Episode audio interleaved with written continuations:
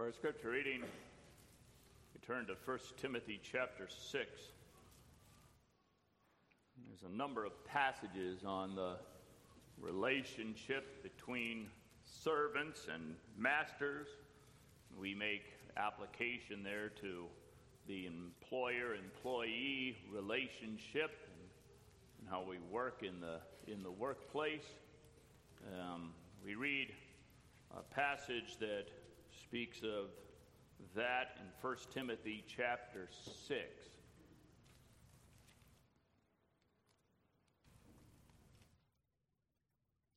We'll read the first 16 verses. Let as many servants as are under the yoke count their own masters worthy of all honor, that the name of God and his doctrine be not blasphemed. And they that have believing masters, let them not despise them because they are brethren, but rather do them service because they are faithful and beloved, partakers of the benefit. These things teach and exhort. If any man teach otherwise, and consent not to wholesome words, even the words of our Lord Jesus Christ, and to the doctrine which is according to godliness, he's proud, knowing nothing but doting about questions and strifes of words, whereof cometh envy, strife, railings, evil surmisings, perverse disputings of men of corrupt minds and destitute of the truth, supposing that gain is godliness. From such withdraw thyself. But godliness with contentment is great gain. For we brought nothing into this world, and it is certain we can carry nothing out. And having food and raiment, let us be therewith content. But they that will be rich fall into temptation and a snare, and into many foolish and hurtful lusts, which drown men in destruction and perdition. For the love of money is the root of all evil, which while some coveted after, they have erred from the faith and pierced themselves through with many sorrows. But thou, O man of God, flee these things and follow after righteousness, godliness, faith, love, patience, meekness. Fight the good fight of faith. Lay hold on eternal life, whereunto thou art also called, and hast professed a good profession before many witnesses. I give thee charge in the sight of God, who quickeneth all things, and before Christ Jesus, who before Pontius Pilate witnessed a good confession, that thou keep this commandment without spot, unrebukable, until the appearing of our Lord Jesus Christ, which in his times he shall show who is the blessed and only potentate, the King of kings and Lord of lords, who only hath immortality dwelling in the light which no man can approach unto, whom no man hath seen nor can see, to whom be honor and power everlasting. Amen.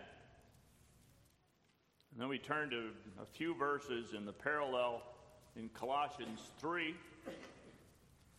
We read just five verses there in Colossians 3 the last four verses of Colossians 3 and the first verse of Colossians 4. Colossians 3, starting at verse 22.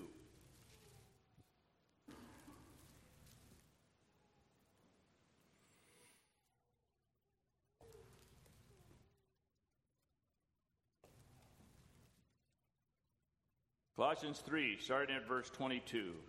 Servants, Obey in all things your masters according to the flesh, not with eye service as men pleasers, but in singleness of heart, fearing God.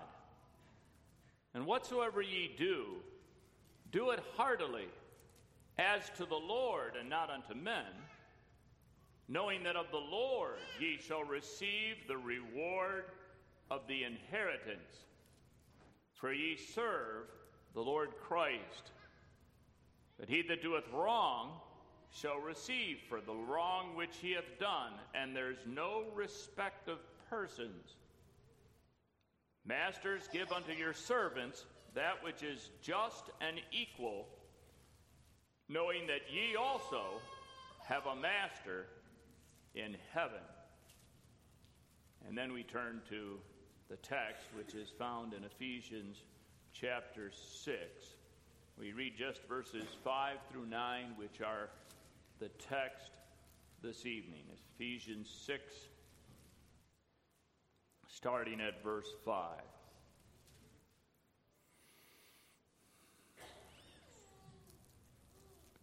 There we read Servants, be obedient to them that are your masters according to the flesh, with fear and trembling, in singleness of your heart, as unto Christ, not with eye service as men pleasers, but as the servants of Christ, doing the will of God from the heart, with good will, doing service as to the Lord and not to men knowing that whatsoever good thing any man doeth, the same shall he receive of the Lord, whether he be bond or free. And ye masters, do the same things unto them, forbearing threatening, knowing that your master also is in heaven. Neither is there respect of persons with him. So far, we read from the holy and inspired scriptures.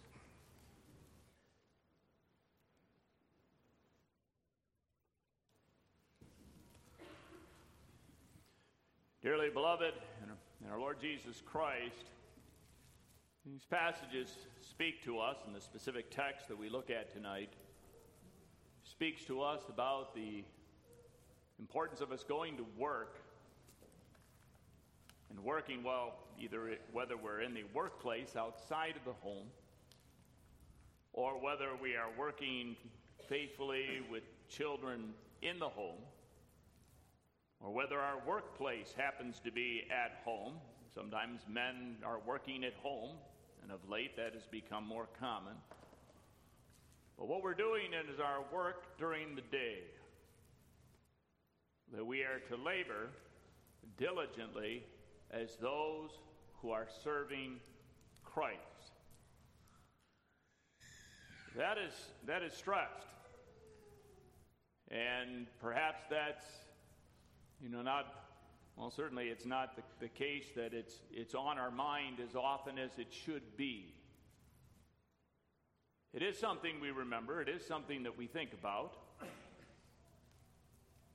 And this text points us to the importance of us keeping that in mind that we are serving Christ. We perhaps say we have an employer. We may think of what is where our mind is on what he or she wants us to do, what we're called to do, what our task is to perform, and we're to be busy doing the work that we are called to do. There may be times when we feel like our work isn't really noticed the way we would like it to be.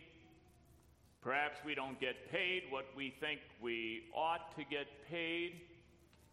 There may be a number of difficulties that we face in the work and in the workplace, the kind of environment that we may live in, that we may work in. There may be different very difficulties that we face. And when we think of work, and we think of all those aspects. Yet also, we're to keep in mind that we are serving Christ and that He's the one who owns us. You see how that's brought out here when it's talking about like masters and slaves? That we are servants of Christ. He set us free from bondage. We're His. We belong to Him. And though it may be that for some servants they would say, This is my master. In the providence of God, I am to serve this master. Or for another of us, we may say this at the current time this is my employer, and I am to serve that employer. Yet I know that Christ is my, is my master, He's my Lord. And I am to serve Him and to have my mind on that, that not simply is my boss watching but that my mind is on I'm serving Christ. And I delight to serve Christ, who died for me, who set me free. This also goes well in God's providence at the time of graduation. Right now, we have a time of the graduation for the grade school and the grade school that for the eighth graders, and they look forward to going on to the high school. Very thankful that our schools continue into the high school, not only in this area, but in other areas as well. There's a number of our uh, the saints in different areas in our churches have gotten high schools going as well. Very, very thankful for that that when our children move from eighth grade to high school, for many of them, they are still going to you know, one of our schools. But then also when we get to the, the end of our, of our schools, of our high school, and go out into the workplace. If that's the case, I mean, there are those that uh, quickly are married. There are women that are married relatively quickly and laboring in the home, uh, rearing children. Uh, and Yet there are many that go off quickly, and many go off to school and study for some occupation that they hope to have. And they're to be diligent in their preparation for that work. And for in some cases, that education may go on for some time. And yet, whatever the situation may be for us as to what line of work we go into, what line of work we want to pursue. We are to go forth as those who are servants of our Lord. And secondly, these passages bring out also the fact that we are to keep in mind that there are others watching us. Others see us in the workplace, and our desire is that God's name be praised. It is interesting to see that when the subject of the workplace is brought up, that subject is mentioned, giving the occasion for others to blaspheme or adorning the doctrine of God our Savior, both negatively and positively. There is a reference to that idea. In 1 Timothy 6, which we read, it says that servants are to count their masters worthy of all honor, that the name of God and his doctrine be not blasphemed. That God's name, that his doctrine be not blasphemed. That is to be kept in mind. Servants are to be honoring their masters, that God's name not be blasphemed. In Titus 2, it says, Servants are to be obedient unto their masters. And then in verse 10, not purloining, they're not to be stealing, but showing all good fidelity, that they may adorn the doctrine of God our Savior in all things. We take note of that. Those, are two passages. We often look at parallels.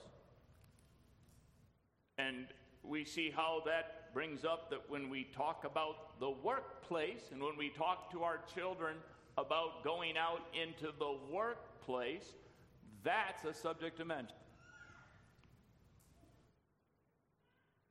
That our desire, our desire is that others would see us and recognize the difference between us and those who are of this, of this world. And it would be evident that we're serving Christ. So, not simply that we remember we're, we're serving Christ, but that that be seen. Others can see that. See what our motivation is for working and how it differs from the motivation of those of this world. Why do we work hard? We have to ask those of this world that, you know, why do you work so hard? If they're seeming to be working diligently. Why? For what reason? What's our motivation? It's good for us to be showing what our motivation is and showing that we honor those in authority over us, which is so different from what is characteristic in our own day. And that we are submissive. And that we are laboring to the honor of our God. That we delight and desire to glorify His name. And for others to see and be interested in, see our life, ask us a reason concerning the hope that is within us and that we be able to talk to them about the doctrine that we confess, which we talked about this morning. We consider this passage under the theme Serving Christ in the Workplace. We consider, first of all, the master employer, secondly, the servant employee, and thirdly, the, the solid comfort.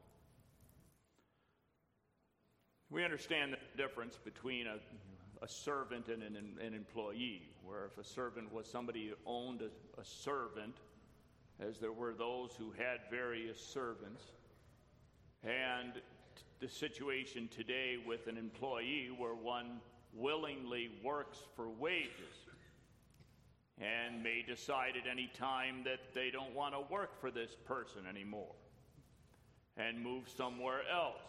Although we typically have that one would let their employer know and not just quit immediately, but that they would give them a certain amount of time, telling them that they're decided that they really like to work somewhere else, and that they talk about when that time period will come, and so on, but that somebody works willingly for wages. And then, of course, there's a difference between that and, and the servant relationship. When one speaks of a master and a, and a servant, there are those, when the gospel was going forth to the nations, that were in that position of being servants. Servants, be obedient to your masters according to the flesh. The word translated masters has the idea of lords. To be obedient unto your lords according to the flesh. And there's other references in 1 Corinthians 7 references to those that are called being a, a servant. And 1 Timothy 6 spoke about those that were servants. and the book of Philemon is written to somebody who had a servant run away and he was sent back to Philemon. So it was still the case as the gospel is going forth, that there are some that remained in that position in the providence of God where they were servants. They were to serve faithfully and to honor their masters, and remember that it's in the providence of God that they were in that position, and that Christ had set them free. When we talk about the whole subject of being servants and masters and what we often refer to as slavery, it is good to bring out the fact that certainly it is sinful, the stealing of people and the forcing of them into positions of, of slavery. And that is specifically referred to in 1 Timothy 1 when it speaks of those in 1 Timothy 1, verse 10. Right in the same context when it talks about whoremongers. It, and liars. And perjured persons. In 1 Timothy 1, verse 10, uh, it says, it speaks of whoremongers, for them that defile themselves with mankind, for men stealers, men stealers. When it's going through a list and listing a number of different sins, both in verse 9 and verse 10, it speaks of some as being men stealers, stealing people, and putting them in a position of being slaves. That the scriptures do speak against, against that. And certainly the abusing of people in a position of a servant relationship. And the scriptures explicitly, in the passages that we're looking at, do speak against that. But we take note here that when the Bible speaks to those who were in a position of being servants in the providence of God, it does comfort them with the truth that in Christ they are free. Say, though it is the case in the providence of God that you may be a servant, the Word of God was to them. To remember that in Christ you're free that Christ has redeemed us from the curse of the law, and the Spirit has quickened us and set us free. if somebody was to say, What does that mean you're free? You think of a servant explaining to somebody, Well, I'm free in Christ. What does that mean you're free? You look like you're just as much in bondage as I am. What do you mean that you're free? Well, free from the bondage of sin. What does that mean? Well, we talk about what happens to the will of a person. When the Spirit of God works in a person, when they are regenerated, and we've looked at that a number of times, that man by nature is dead is in bondage to sin. His will is dead,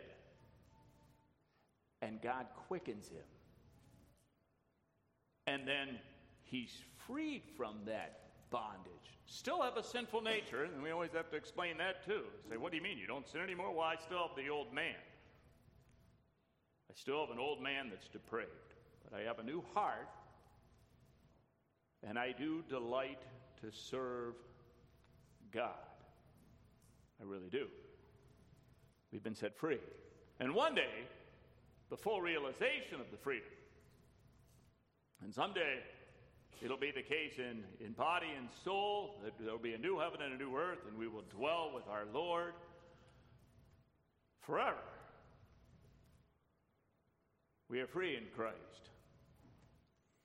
And we are to labor whether we are an employer or whether we're an employee. Now, I'm going to be talking more, especially from that point of view of the employer and the employee that we are to be laboring as those who belong to Christ, not only the employee, but also the employer.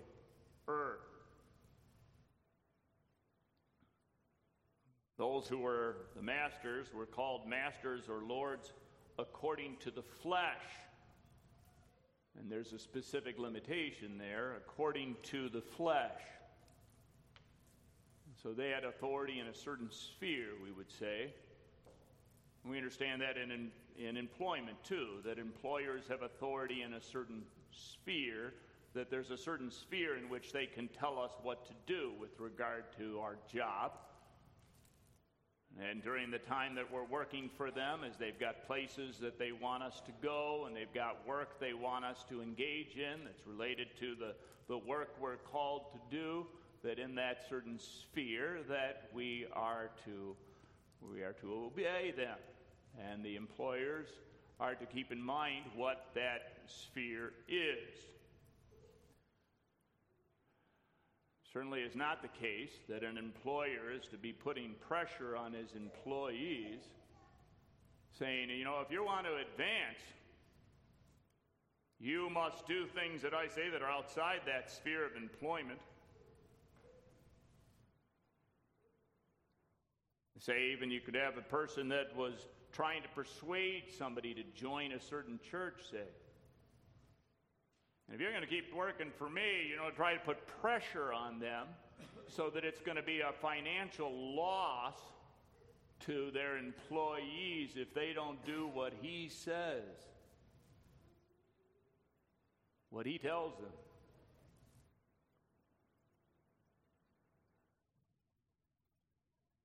They are, you know, they are to be, they have a certain sphere in which they do have authority, and they are to be, as long as we're willingly agreed to work for them, we're to do what they say.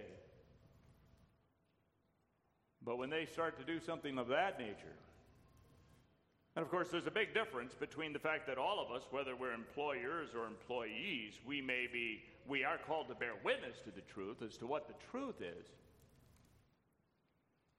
as we have opportunity in the workplace, we're to be busy at the work that we're engaged in. But as we have opportunity, we talk about spiritual things. We may talk about, may talk to somebody about where we're a member and why we're a member, where we are a member, and what our churches hold to, and what other churches hold to, and so on. But it's another thing if somebody, especially if somebody's trying to lead somebody in the wrong direction, and putting pressure on them, making it, taking advantage of that, that employer employee relationship and putting pressure on someone.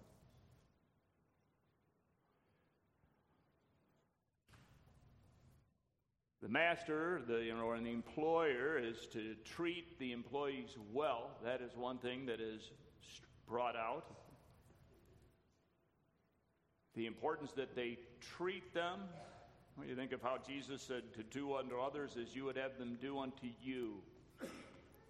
Well, that would, impl- that would also apply to dealings between employers and employees, too. Giving them what's just and equal. That's the phrase in Colossians 4. Which means somebody that's an employer is to keep that in mind giving them what is just and equal. That's the phrase. Ephesians 5, verse 9 says, forbearing threatening, not be trying to get people to do things out of fear and, you know, and threatening them, forbearing, forbearing, threatening, treating them well. And then it says, remember, you also have a master. So it directs it directs also the one in the position of authority to the fact that he is under authority. You also have a master to whom you must give an account.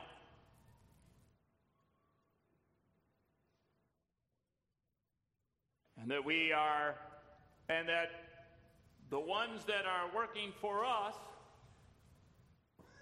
we must remember that God is no respecter of persons. Take note of how there's a reference to that in Ephesians 6, verse 9.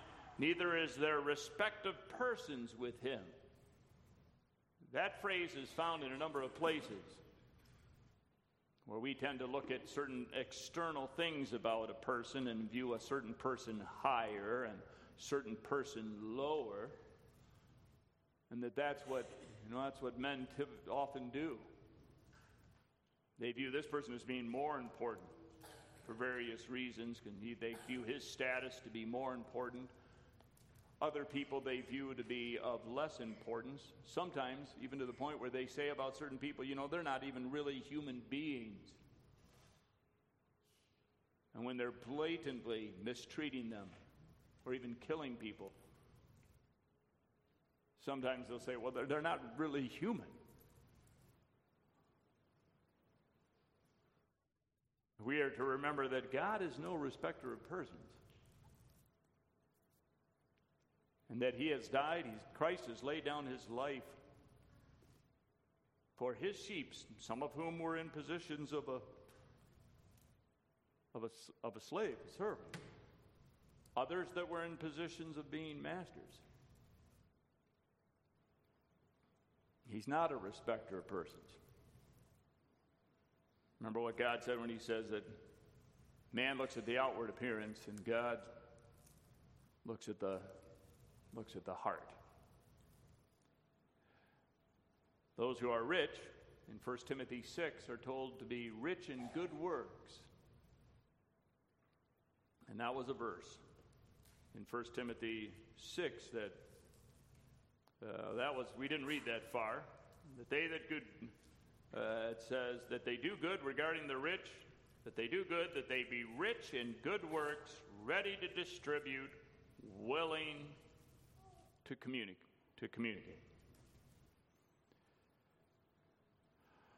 Well, then, so in, the in that position, in that position of a, of a master or of an employer, the importance of serving the Lord faithfully as the Lord's servant and as those who are an, an employee, somebody who is working for someone else, that we are also to be faithfully serving our Lord. And the Bible mentions things that we're not, we're not to be doing. We often talk about how we're not to go on strike. Many people go on strike if they disagree with their how much they're getting paid or whatever their benefits are, that they'll they'll go on strike and try and work together and say, hey, if, if all of us, you know, decide we're not going to work, that's going to force the employer to uh, to do what we want and join various unions and so on. And we say that that's not what Scripture says. The Scriptures bring out, and there's these different passages that bring out that those as the servant was to be obedient to the master, so the employee is to be obedient and is not to try to enforce the employer. An employee may decide, well, I think I'm going to stop working here and work somewhere else, and it could be that someone else is going to pay you better and decide, well, or have better benefits and decide, right, I'm going to talk with my employer about the fact that I desire, desire to work over here and something is arranged. But that's different than trying to force them, working together to try to force them to do something. So we speak against that whole idea of going on the going on strike. And also, we bring out that they certainly can't demand of us to do what's unlawful. And we're not to do what's unlawful if that's required of us. And a good example of that would be if our employer was to tell us to lie. If somebody asks you about that, tell them this. The one to say, well, I can't, I can't say that. That isn't true. I, I have to say what the truth is. I can't tell them something that's not true. But also, it's not to be the case that in the workplace that it be a place where there's filthy language being used, you know, jokes, filthy jokes that are being told, and people mocking and mistreating one another. There are workplaces that if somebody was to work in such a place and hear and, and the music and the, and the language that is being used, that one would quickly say, I don't really want to work in this location. And there are places like that where many of the ones that are there wouldn't confess that they belong to Christ. They wouldn't say that they serve Christ. But then there are those other places where somebody may say, say they say they belong to Christ, yet those kind of things go on. That ought not to be. It ought not to be the case that you can go to a workplace, say workplace where there's a number of people from our churches working there, perhaps quite a few of them, and to find those people involved in that kind of an activity, that you hear the language that's being used there and the way people are treating one another, that brings up what's mentioned about the name of God and his doctrine being blasphemed. That, oh, these, these, these people are Christians. Hear the things they talk about? They talk about the things they're engaged in and the kind of practices. These are Christians? It ought not to be the case that those kind of things go on. Anybody that, any place where someone is carrying on like that in the workplace must repent of that and turn from that sin. It should be the case that when others look on, they see that when others talk in ways they ought not, that we don't join with them.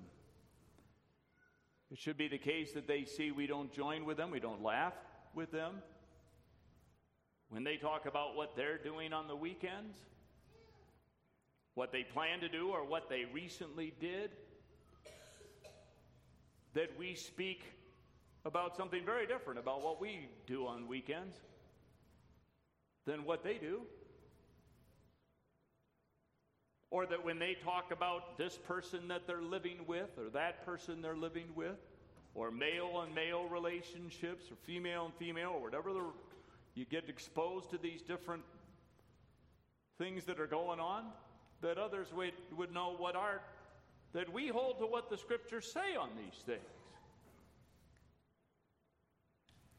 And that we really love if we're married, that they say, This man loves his spouse. He's not like the so many men that will talk badly about their, their wife. But this man shows he loves his wife, and if they ever see his wife stop by and the way he treats her, they take note of how he treats his wife.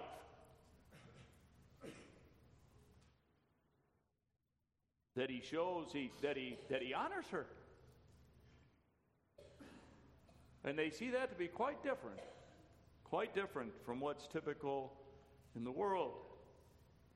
And that they also see that worship is something, going to worship, gathering for worship is something we delight to do. We cheerfully delight to do that. And somebody says, you know, you go, you go twice every Sunday. Why, why do you do that? Well, we only go once. I say, well, we, well, we like, we delight to gather for worship. Really? Say yes, they really do. We delight to worship God together, to commune together, and encourage one another. We delight to do that. What would others say of you personally if you are out in the workplace, if others would be asked about you and what they, how they view you in the workplace, what would they say? What would they say of us? What would they take note of regarding us? Called to examine ourselves. It's a Good question. What would they say of me? What would they say of, of you in the workplace? And how we work, how we deal with others. What would they say about me as an employer? See, if I was an employer, say, then I'm good, good for me to ask myself that question. What would others say? What would my employees say about me as an employer? Or if I'm an employee, what would my employer say about me as an employee? We're to be honoring them. We're to be doing what they say. And so, in their sphere, we're also to be honoring them, as opposed to somebody that will talk nicely to the one in authority over them right when they're around. But then, as soon as they're gone, behind their back, they'll make fun of them and speak against them and so on. But they just do it when, when they're being watched or when they're directly face to face with somebody. Well, when we're really honoring someone, well, that is to that's to show itself even when they're not around. Again, not looking at it from the viewpoint of is my boss looking so that I'm busy working when they're working and I talk nicely to them when I'm talking to them.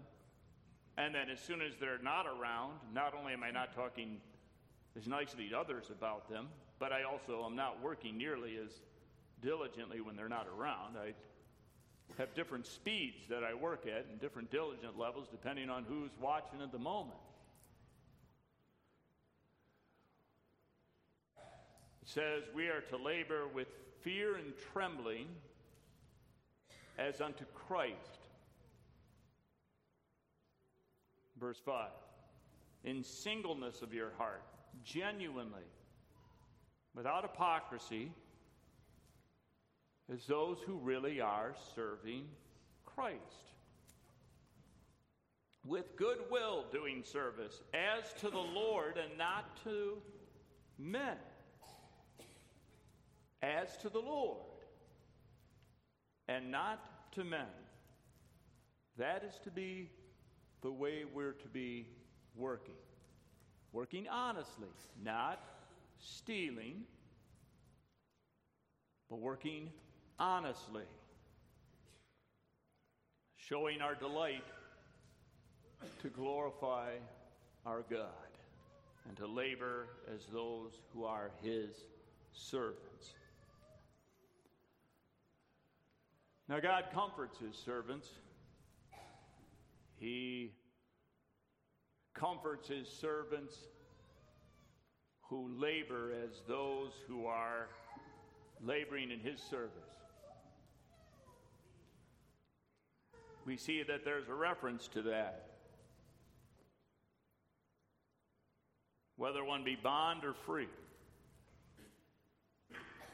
So, in addition to bringing out you serve Christ and to labor as those who serve Christ, it also speaks of the fact that the one who serves, the one whom we serve has set us free, and the one whom we serve rewards us. He rewards us. It may be the case that our work is hardly noticed. You know, some of us may have a job where there's we frequently receive praise for our work. There may be others of us that we feel like I don't even know if anybody really notices all too much what work I do and rarely hear much of appreciation.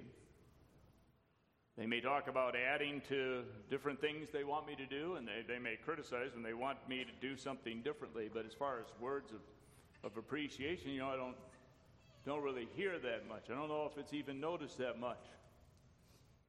And then as far as what I get paid, there's some that may say, well, they're paid quite well. Another person may say that they're not paid that well, and, it, and it's they know others that seem to be paid a lot better than they are. And people will add more work to what they're supposed to do, and they're not going to give them more pay. And so, from a certain point of view, from a financial point of view, it may be quite difficult for them. God directs us to the fact that the one we serve is Christ, and He rewards us. Notice that it says, knowing that whatsoever good thing any man doeth, the same shall he receive of the Lord, whether he be bond or free. Whether he be bond or free. And we, rec- we know that in Colossians 3, we read in verse 24, knowing that of the Lord ye shall receive the reward.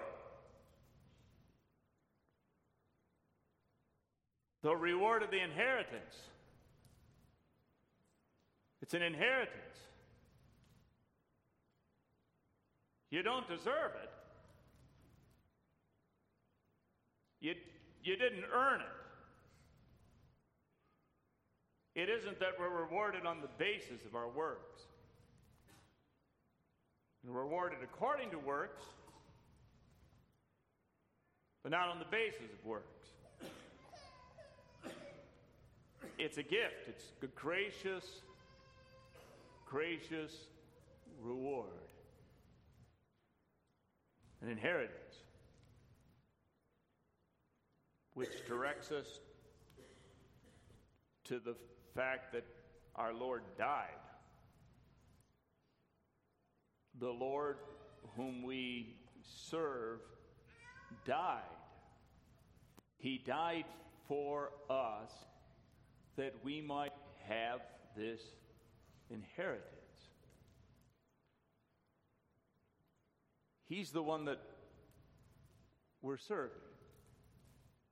He's the one that rewards graciously rewards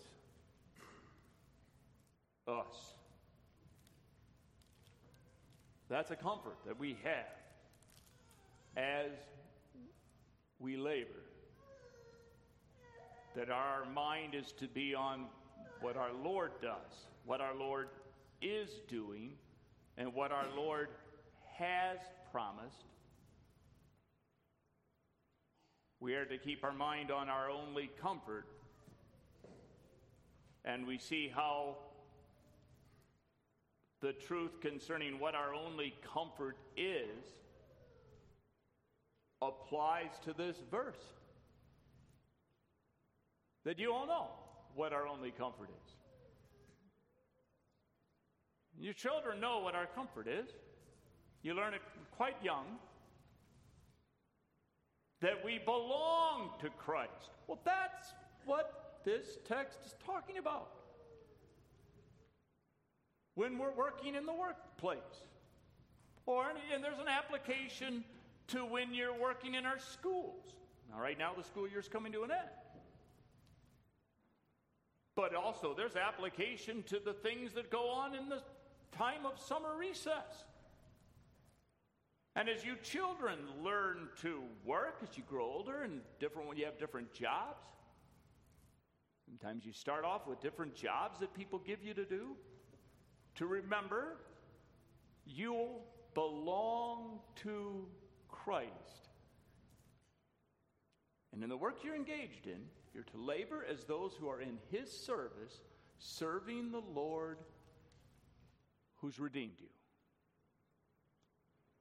with joy. We say that's a comfort. Belonging to Christ is a comfort, it's our only comfort.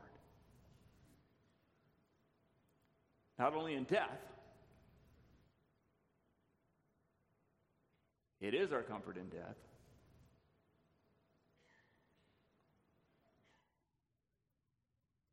It is something we confess as we get closer to the day that we die that we're so thankful we're not our own. That we belong to Christ. And we hear God's people confess that as they get closer to the day that they go to glory. But also throughout our life, we confess that. We belong to Him. And when we go to the workplace, we work as those that belong to Him. And if we're laboring in home, and it's so important that the mothers be in the home, and that the mothers labor in the home with the children, as the scriptures speak of the importance of the mothers being at home with the children, rearing the children, and what an important work that is. Women using their gifts, laboring in the home, caring for the children. The children of the church. But as we're laboring in the home and as we're laboring in the workplace, as we're working in our schools, we labor as those that belong to Christ and our desire. Hallowed be thy name. That's our desire. The first petition of the Lord's Prayer. We start off with that, that our whole life might be ordered, that his name might not be blasphemed, but honored and praised. That's our desire. May we, by the grace of God, remember that as we go about our work, and may we encourage one another, and may we in our work be diligently working, laboring as to the Lord, and not unto men, knowing that we serve our Lord Christ. Amen. Let us pray. O Lord our God and our Father in heaven, we are very thankful for thy grace. We are so thankful that we are thy servants, that we belong to our Lord. Grant us grace to glorify thee, O Lord, in our work. We know that in many ways we haven't done that as we ought, we ask that thou would forgive us. We are so thankful thou dost forgive us. Lord, cleanse us of all unrighteousness.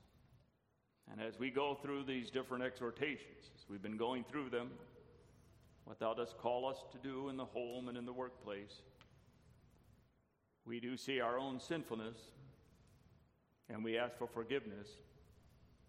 We also know, O Lord, and do confess that we do delight to serve Thee. And we are thankful for the grace that we do receive and the comfort that we have of knowing that we'll receive the inheritance. And the, indeed, that it already now, that we have everlasting life in Christ. May we labor as those who are delighting to show our love and our thankfulness to Thee. Grant that to us, grant that to our children and our grandchildren. Lord, may we together in our generations encourage one another in these last days, walking with Thee, our Lord and our God. In Christ's name we pray. Amen.